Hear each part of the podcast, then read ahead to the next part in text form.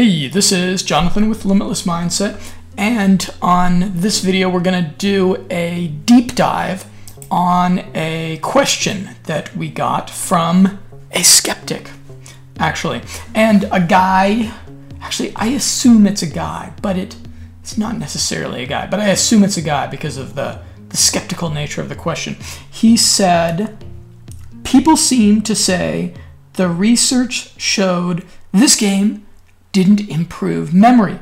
Before I spend hours using this app, I'd like to be certain that it would improve my memory.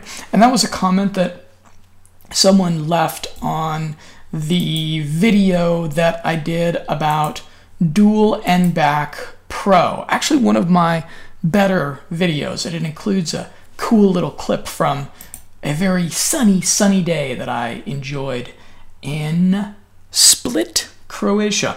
And I want to address this topic because actually a lot of people bring up this criticism. A lot of people have some some skepticism around brain training, and that that is somewhat warranted. I think it was in 2015 the FDA actually sued the company Lumosity for some uh, uh, astronomical sum of money because Lumosity had been making some different claims about what their brain training software did. And I actually kind of like their brain training software, it's pretty fun. And it had turned out that the claims that they were making weren't that well justified by the science. So, what I'm going to do here actually is my friend, Dr. Mark Ashton Smith, did uh, a deep dive on on this topic on what is the final word on evidence for effectiveness of the IQ training apps. So I'll read from it here and I'll add a little bit of little bit of commentary here and there. He said, Anyone considering using cognitive training apps is faced with a difficult question. Is the evidence compelling enough to commit a few weeks of time to it? Does it work beyond the placebo effect or practice effects on the standardized te- tests? And so you would consider how you might answer this question using online reviews, the anecdotal evidence, recent publication in the popular press, and also, uh, probably most importantly, peer reviewed scientific papers. And so the highest grade of evidence is going to be meta analyses. What is the highest grade evidence possible for any intervention? And the answer is a meta analysis. And a meta analysis is a statistical analysis that combines the results of multiple independent scientific studies in different labs around the world. All those that have been published or unpublished looking at the type of training in question. Uh, Meta analysis sifts through conflicting results in different publications and finds the overall statistical effect, if there is one.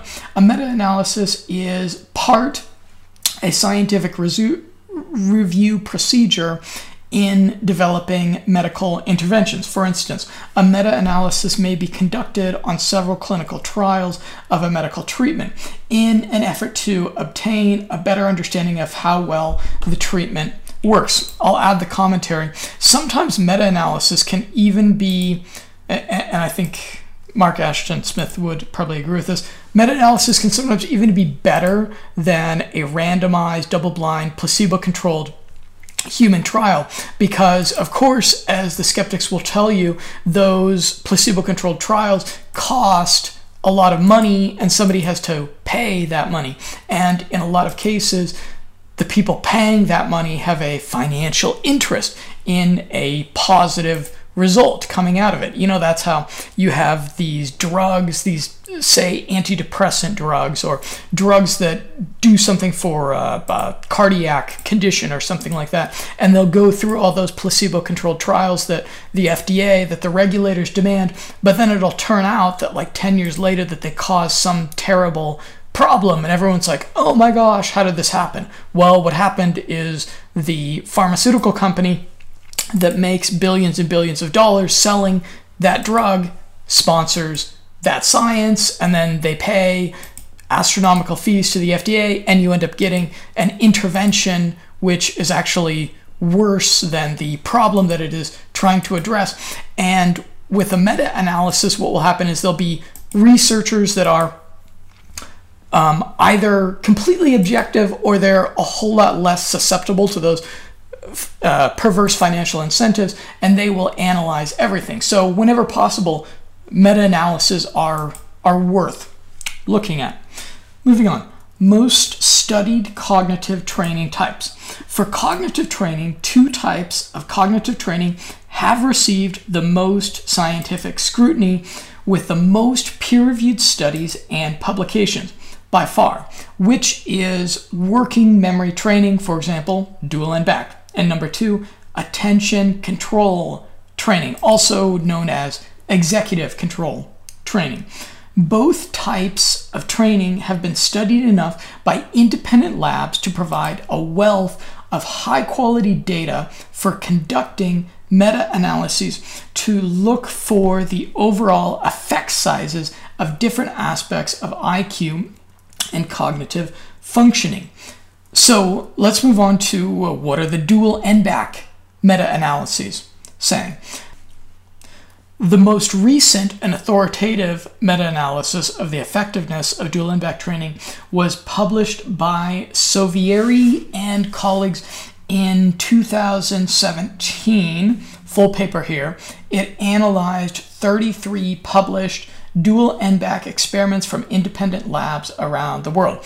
I'll add the commentary to this I mentioned in another video, well, I did a video on this topic, that in 2017, PubMed did a pretty smart thing, which is that they required that conflict of interest statements be made upfront and publicly available on the website. And actually, this is something that some uh, American senators required from the uh, National Institute of, uh, of Health there in the US.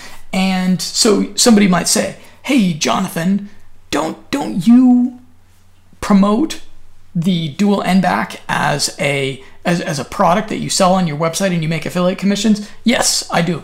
And then Mark Ashton Smith, who is the person writing this, he also is the developer of this particular product. He's a uh, biohacking, anti aging, cognitive enhancement entrepreneur. So that's, of course, my conflict of interest statement. But more importantly, if you check out this meta analysis, there is no conflict of interest between the researchers that wrote this meta analysis and dual n-back. So that means that it's about as objective as you can get as far as looking at the actual veracity and effect, beneficial effect of a of a intervention. The study shows definitively that dual n-back training does significantly increase different broad abilities underlying IQ, including fluid intelligence and working memory.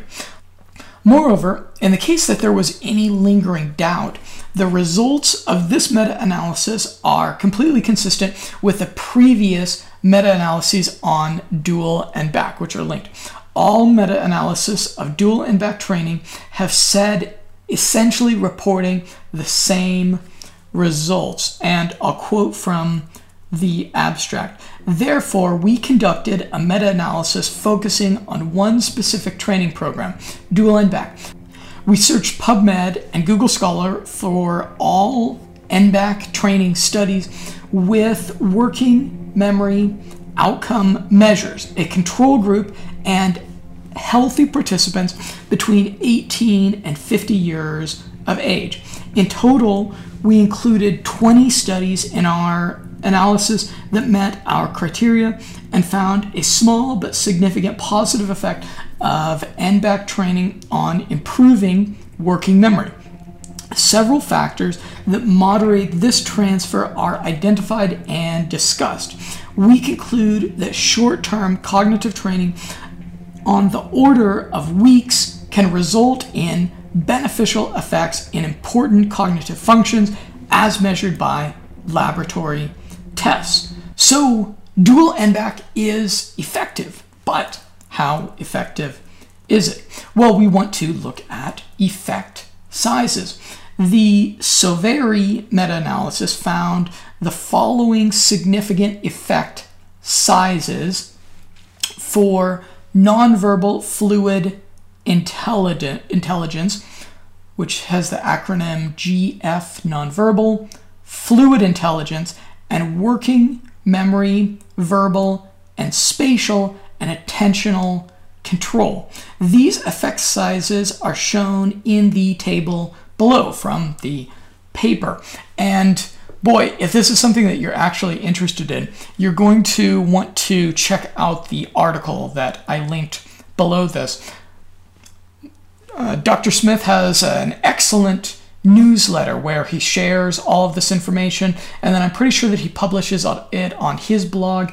And what I will do is also, with his permission, publish it on my website. So these tables, the graphics, all the links that I'm talking about here, you can go and check them out. Just just so the real skeptics out there can make sure that I'm not making making this stuff up. Okay. 0.00 means no effect compared to control groups. If all the dots fell on the zero line, it would tell us that dual N-back training has no effect or simply is based on a placebo effect. Note that the active studies control for placebo effects. So we are not looking at placebo effects here. These are genuine far transfer effects on IQ and attention. Although, interestingly, there is no significant training effect on verbal fluid intelligence, verbal reasoning skills. Just as we saw in recent cognitive training plus exercise study. And so, if anyone questions whether dual N-back training has a real effect beyond placebo and test practice, the table above can be considered the final word on that data. The question is not whether dual N-back training has an effect on IQ. It does. The question is whether the effect is large enough to be practically useful. Ooh, that is a good question. Moving on to attention control training meta analysis. The other major type of brain training investigated by scientists is attention control training. The meta analysis for this area of research combined 15 individual studies and was published in 2015. Does attention training work? A selective meta analysis to explore the effects of attention training and moderators. The abstract from this meta analysis is shown below. It is the best evidence we currently have for this type of training. The, this meta analysis found, averaging over all studies, one, a significant training effect on attention skills. So G equals 0.25 so that would be, I think that would mean a 25% increase. And secondly, attention training significantly transferred to non trained skills. That's important. Academic and cognitive skills. And in that case, there was an increase of 0.24. The non training skills were not differentiated and averaged over word reading, writing comprehension, working memory, visual skills, reasoning, dual task performance, metacognition, executive functioning skills, and nonverbal IQ. Interestingly, the study also found the following large effect sizes if studies were segregated into different types of attention training and different groups. Firstly, is training attention orienting works better than other types of attention training. In that case, it was a 1.18 increase. So that would, I think, mean a 118% increase. So that's pretty good. That's like doubling, right? And secondly, attention training improves attention very markedly for ADHD. That was an increase of 0.52%. So 52 percent increase. That's not bad. However, because the number of studies is relatively limited, these results should be interpreted with caution. Moving on to attention orienting training. The most effective type of attention training was found to be attention orienting training with a large effect size. What is attention orienting? It is selective attention, the selection of specific targets among multiple stimuli. It is also the ability to disengage attention from one stimulus when needed and rapidly switch to another. Is that saying that it's going to make you better at multitasking? I'm not sure. This kind of attention training combined with dual n-back training is implemented in the i3 Mindware or HiIQ Pro. Those are Mark's software products. It is also implemented in what is called useful field of view training, which is now known to be another effective brain training intervention for improving cognition generally. I don't think I have experience with that type. Effective sizes and how to interpret them. How should we interpret these effect sizes? And effect size, Hedges G, is the difference between the intervention training group and the control group in standard deviation units. Effect sizes are conventionally interpreted as follows with examples from the meta analysis we've been looking at. There's a 0.2 small effect size of uh, back effects on fluid intelligence a 0.5, that's a medium effect size on attention training effects on ADHD, and 0.8, which is a large effect size, orienting attention training effects on attention skills. So the effect sizes on IQ for the classic dual n-back training in laboratory settings are typically small, between 0.2 and 0.25. The effect size of dual n-back training on working memory gains is 0.24. So let's take another kind of intervention to give this some context. 0.24 is virtually the same effect size of antidepressants such as Prozac in treating depression.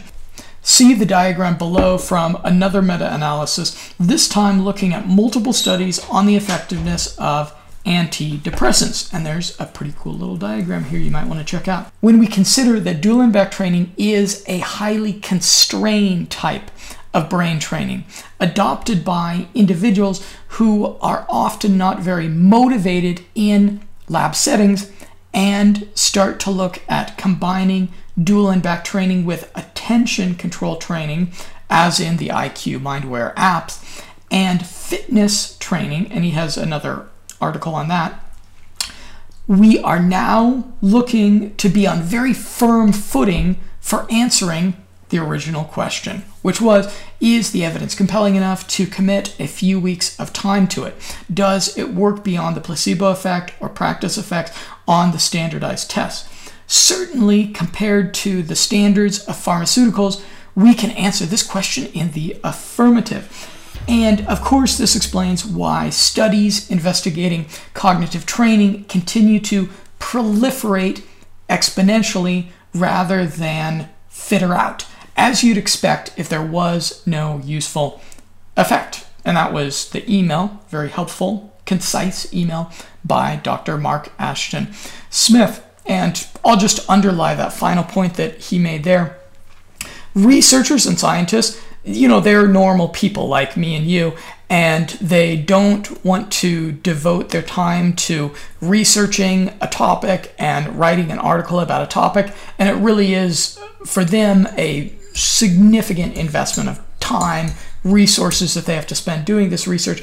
And they don't want to do that if they're going to discover that there's no interesting effect at all resulting from something because you know they they imagine their name eventually being, you know, amongst the great names in the pantheon of great scientists that discovered uh, great, innovative, helpful things. And so, if there's something like dual n-back training that just doesn't do anything helpful, you wouldn't see continual ongoing studies and research uh, about it being done. And we find, of course, uh, what we would hope to find for dual n-back. Personally, I've used dual n-back for several years, and I would say, uh, just anecdotally from a subjective personal view, that it is something that helps with your your short-term memory.